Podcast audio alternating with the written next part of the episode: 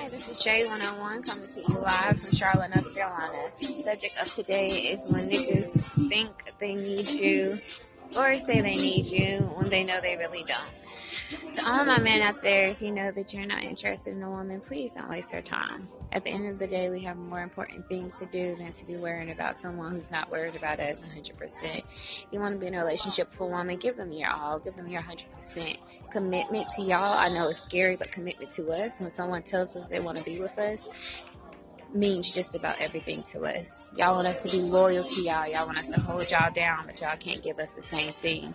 One thing about humans is that they can be very selfish. They look for other people to give them respect, but they don't know how to respect other people. Remember, you guys are going to need us. I mean, we are the females. That's it for my segment today.